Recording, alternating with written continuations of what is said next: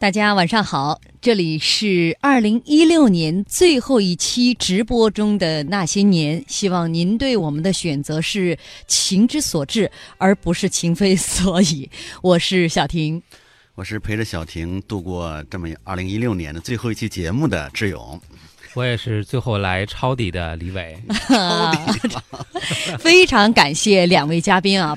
呃，不仅是陪伴我们听众朋友，也是陪伴着我走过二零一六年的最后一期直播的那些年的节目，也非常感谢收音机旁您的这个陪伴。今天我们微信公众平台回复的关键词就是“情非得已”，回复这四个字，有机会获得我们送出的充满无限想象空间的即开型中国体育彩票。既然都是年底了，抄底了，我觉得今天再翻一次倍。昨天就是十位。啊，获得我们即开型中国体育彩票，呃，十位幸运听众。今天我们再翻一个，嗨，倒着翻，往下翻。你真是我的贴心人啊！知道我是金牛座呀，比我还抠呢。我们今天二十位吧，嚯啊，二十位幸运听众朋友，对，不过了啊，二零一七今年还有存量，就要关张了。不是怎么每次我来时候，我老赶上你翻倍发奖，你这老你老赶着周末，就是今天又是周五，我们常在周五的时候就会有一些惊喜。今天的 surprise 哈，今天就是二十位幸运听众朋友获得我们面值五十元的即开型中国体育彩票啊。回复的关键词是“情非得已”。当然了，今天还有我们要送出的最后一本我们那些年定制的二零一七年的台历哦，嗯，最后一次机会了，今天最后一本了啊！今天真是大酬宾呢。那呃，我们这个台历很受欢迎，因为我觉得我们十几个人啊，造型也相当不错。有人说了，我们今天放了李伟、呃志勇还有我三个人的古装造型。有人说了，你们剧组就不能再加点钱，给两个人加个帽子吗？可以 P 一下，呃，没头发戴不上。是，呃，大家不知道那天拍照的具体情况，因为如果要做发冠的话，好麻烦。对，一个人基本上半天时间就出去了。他要粘吧，那种好多，反正很很复杂的一个事。对对对，但是呃，这些造型已经做的在我们所能够认可的这些时间内，短时间内已经相当不错了。而且小婷啊，他们这个包括凌睿，这已经是给我们操了很多心了，才能让我们很快的拍完。所以我我们当时跟他们讲，主要是三个女生。其实是你们仨自拍，呃，所以也特别要感谢当时给我们做造型的剪影私人定制婚纱摄影机构啊，呃，他们确实是在半天的时间内就把我们全部搞定了。下回他们应该更深入一点，给我们每个男的呀戴一个蓝色的头套回去抠像。其实我想最重要的还是我们每一个人的颜值够高。哎。这句话说对了，我默默的低下了头，你默默的点了点头，应该是这样啊。当然，今天还会有两位，这样吧，四位幸运听众朋友获得我们这个爱开彩，我你们播着，我出去用手机去了，获得爱开彩提供的这个小书包一个，哎，都是翻倍，但是台历无法翻倍了，确实。早就已经售罄了啊，呃，九点三十分到九点四十分，还是那些年的摇红包时间。记住，所有福利的前提是必须要关注我们的公号，微信公众平台搜索“那些年”，找到我们，并且关注我们就可以了。哎呀，微信平台上简直是太踊跃了。哎呀，念念他们说啥呢？情非得已，哎，咱们应该今天把插曲啊 换成那个开场曲。呃，记住啊，微信公众平台搜索“那些年”，找到我们，并且关注我们，才能够参与我们所有的福利活动啊。我们今天的主题是有多少选择是情非得已呢？其实楚汉年间有一位非常著名的大将，叫做英布啊，他其实相当于一个叛将，原来跟随刘邦，后来呢。投降到呃，这个原来跟随项羽，后来是投降到刘邦的麾下，但是他的叛降有不得已的成分啊。我们来讲一讲，英布原来就是项羽的爱将，但是这个人呢，因为战功卓著之后呢，就开始有点拥兵自重了，有点傲娇了。项羽几次落难，让他发兵来相救，他都见死不救，所以君臣之间的裂痕也是越来越大。后来呢，刘邦受困于荥阳，急缺人才之际，张良就向他推荐了英布，理由就是这个英布和项羽已经互相不信任了，你有可能能够从这儿打开一个缺口，把英布那么最后成为你的麾下的人才。虽然说英布和项羽有矛盾，但是让他公开来反叛项羽归附自己，还得有人去牵线搭桥啊，有人去游说啊。这时候刘邦身边的传令官随和主动请缨，所以刘邦就给了他二十个人一同出使淮南。在这个随和带领着二十个人到了淮南之后，其实一开始也是吃了闭门羹的，等了三天，英布都没有见他。后来这个随和就对英布的太宰啊就说：“大王不肯见我，原因其实很简单，他认准了这个项羽强，刘邦弱呗。那我就是因为这件事儿要来跟大王掰扯掰扯。我要是说的对，大王听了高兴；说的不对呢，我们这二十个人任凭大王拉上街头处决，也好公开向项羽表示效忠的决心。”哎，就这样，随和的一番话也让他终于见到了英布。其实英布也不傻，早就知道随和来了。我想知道那二十个人的阴影面积，心里的阴影面积。其实我们整这个，但是人随和说了，我跟着一块儿啊，我也陪绑啊。英布也不傻，完全知道随和的来意啊。两个人一见面，随和开门见山说：“你看你啊，作为楚王的手下，其实挺不地道的。你嘴上嚷嚷效忠，实际上早有背叛之心了。要不然，这个楚王每次落难需要你帮助的时候，你怎么都袖手旁？”官见死不救呢？依我看，你现在之所以还没有明目张胆的背叛楚王，只不过，呃，觉得现在呢，这个项羽强，刘邦弱，局势不明朗。但是我要告诉你啊，楚强汉弱只是表面现象。接着随和就做了一番分析啊，说了一通楚汉力量的对比，判断了一下未来的大势所趋。这一番话打动了英布的心啊，他于是就跟随和商量好了，我一定啊答应来叛楚归汉，我要归顺刘邦。但是啊，这只是私下的一个表态，英布从来没有把这番话。公开表达过，也就是说，公开的场合当中，他依然是项羽的手下。呃，应该说，英布是项羽的爱将，策反英布是一个非常有风险的决策。最初是张良出的这个主意，他有何自信说英布一定会归顺汉王呢？呃，因为这是英布的表现决定的。呃，自古来啊，无隙不可用奸，就是你要用反间计啊，君臣之间没有任何缝隙的时候是不可以用的。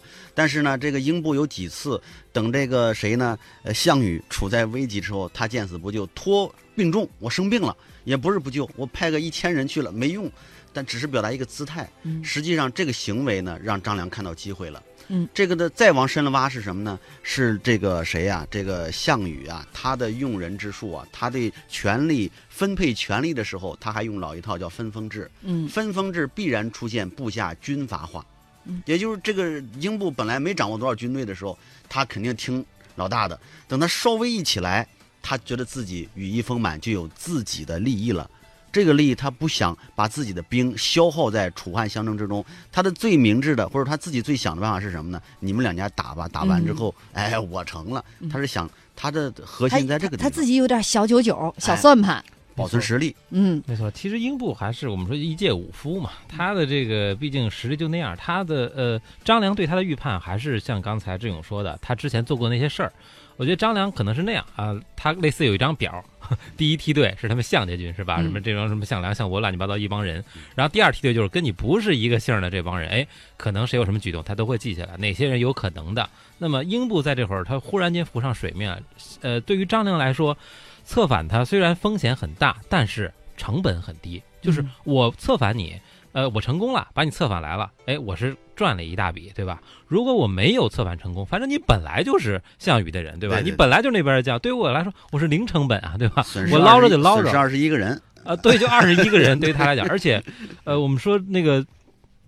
这二十一个人对他来说也不是非常，他是传令官带带队嘛，也不是说他最核心的，不是说张良带队去劝说，那刘邦就得掂量掂量了。所以说他这是一个低成本的，以小博大。所以那我干嘛不试一过呢？万一成了呢？是吧？嗯，因为当时随和也是主动请缨啊，我对我又没逼你。嗯，再来看这个英布，当时就是没有表态啊。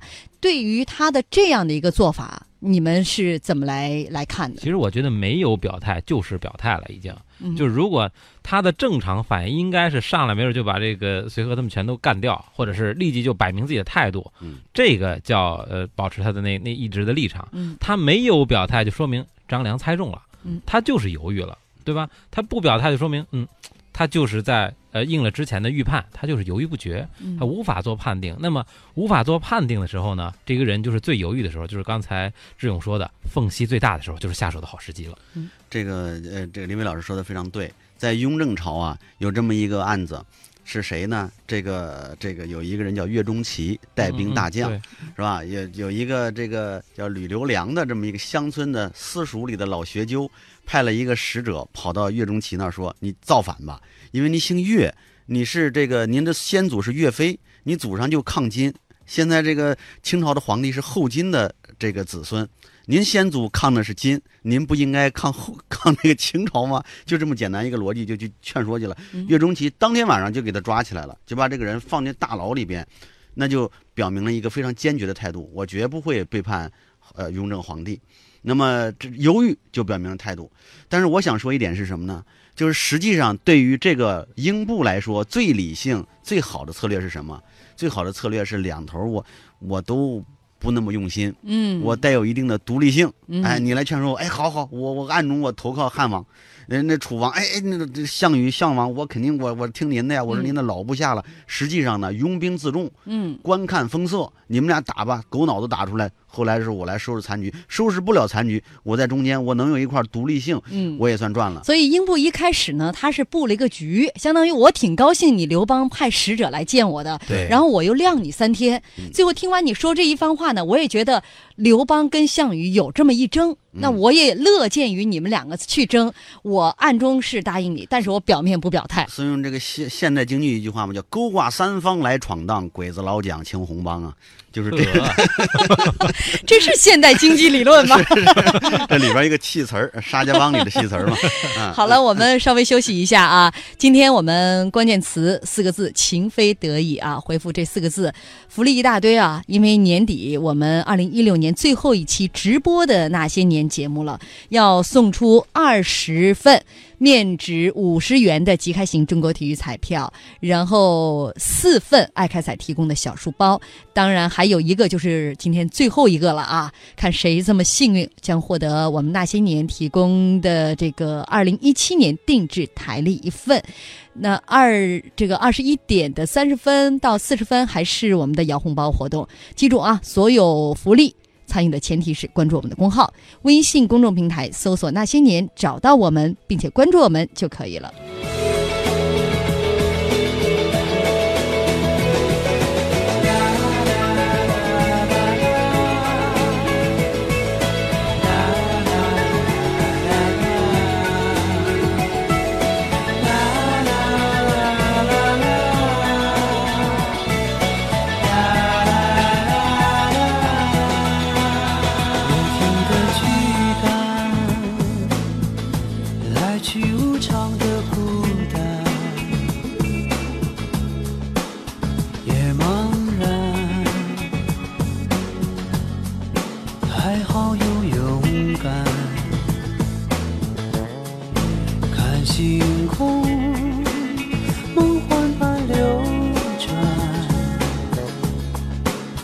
怎么能？袖手旁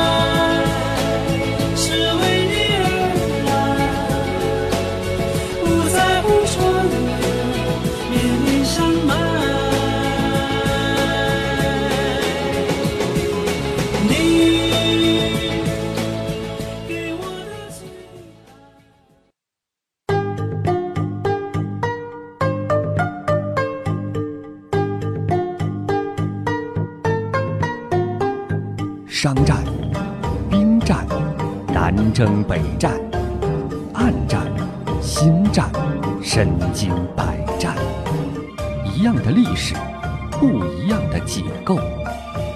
那些年》，带你穿越千年，纵横古今。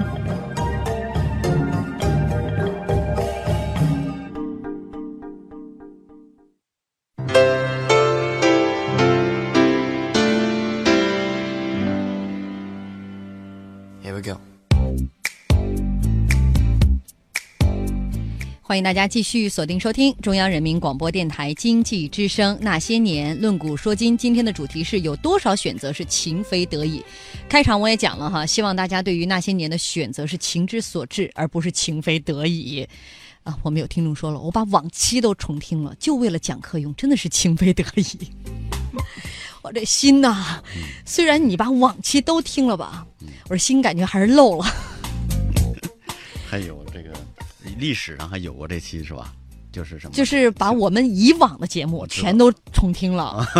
好，他说他是为了讲课用。这是网上现在特流行的，叫二刷，经常什么都要二刷一下。哎，对，什么叫二刷？就是再刷一遍，好比？说某电影很好看，我去跟谁看了一遍，哇，我觉得真好看，但好多我没看过瘾，我去二刷了一遍我自己，嗯，比如说那个《阿凡达》，就看好几对，遍我。们就 repeat 一遍。哦，你们不要再提了，我这感觉心又漏了一遍。为了工作，《阿凡达》我没看过。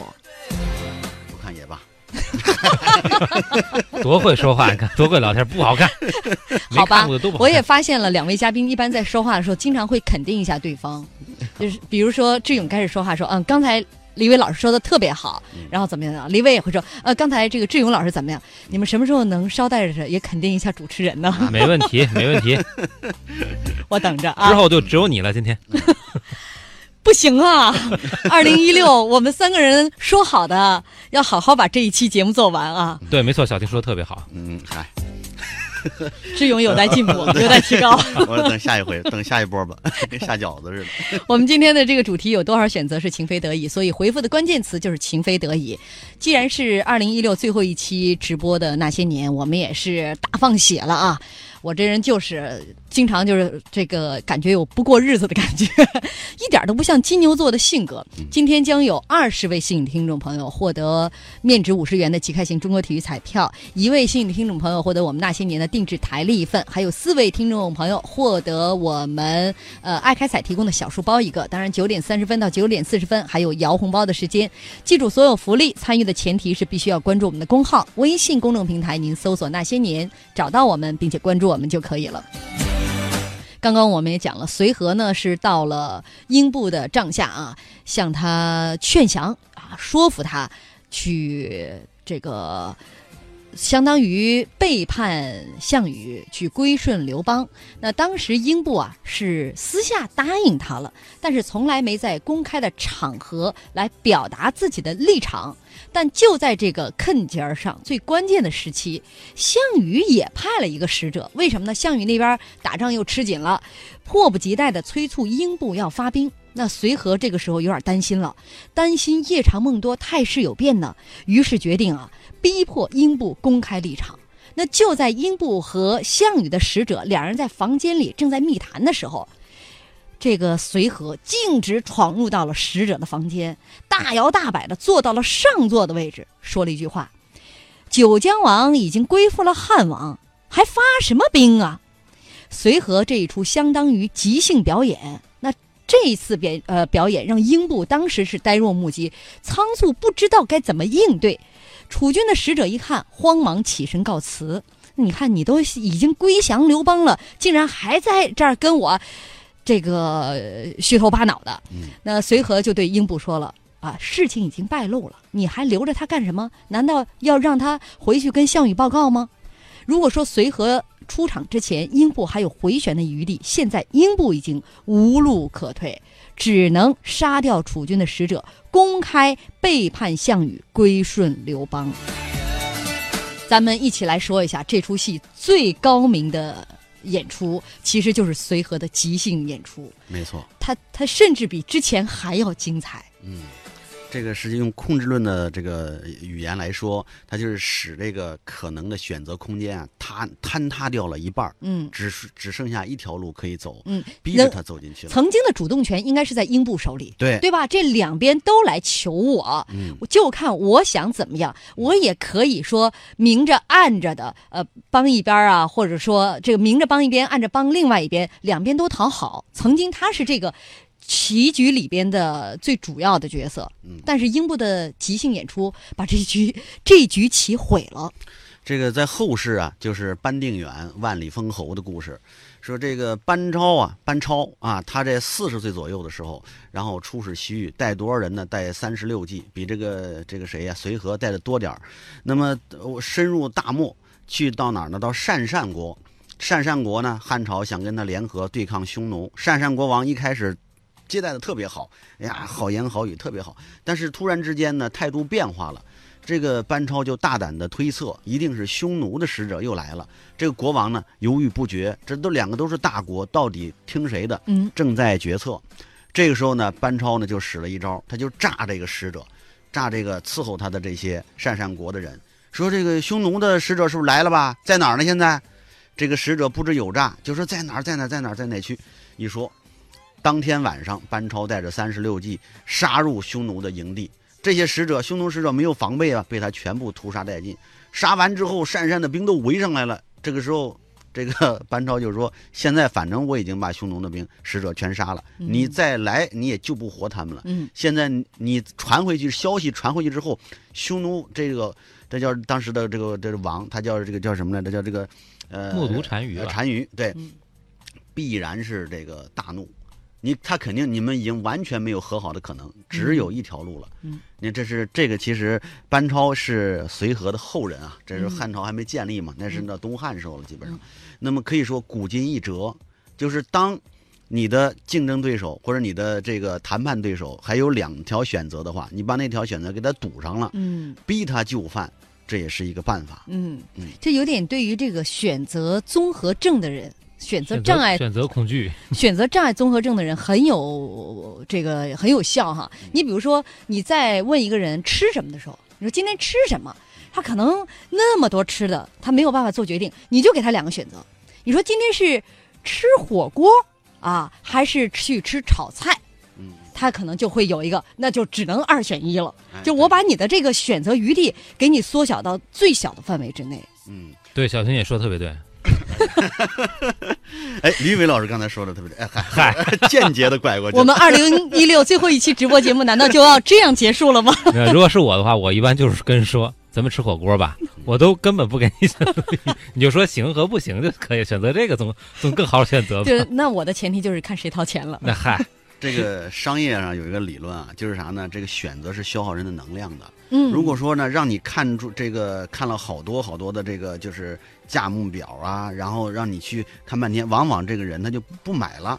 嗯你看有时候我逛淘宝就是这样，我要买个雨伞，哗个无数个上万柄雨伞，那夸张了，几几百个雨伞都有，到底买哪个好呢？这也好，那也好，往往就不买了。嗯你真到商店里就这一种，你越爱要不要就这一种，下雨那要吧，嗯，反而是这个呃，因为选择它是一种成本，是的，对吧？啊选我们说的这个选择成本，你看为什么肯德基、麦当劳有套餐呢嗯？就别让你在那儿太费劲的选择，就这几种，三四种，这样的话你节约了成本，反而就勇于做出决策。嗯嗯，好了，呃，我们这个九点半马上到了，因为要摇红包了嘛，我们也稍微休息一下啊，稍后我们可以再来好好聊一聊，你喜不喜欢被逼着去做决定、去做表态，包括这个英布的被随和逼到这个份儿上，架到这个炉子上了。嗯，也有一种风险，对你有可能把领导给逼急了，非逼着领导去表态。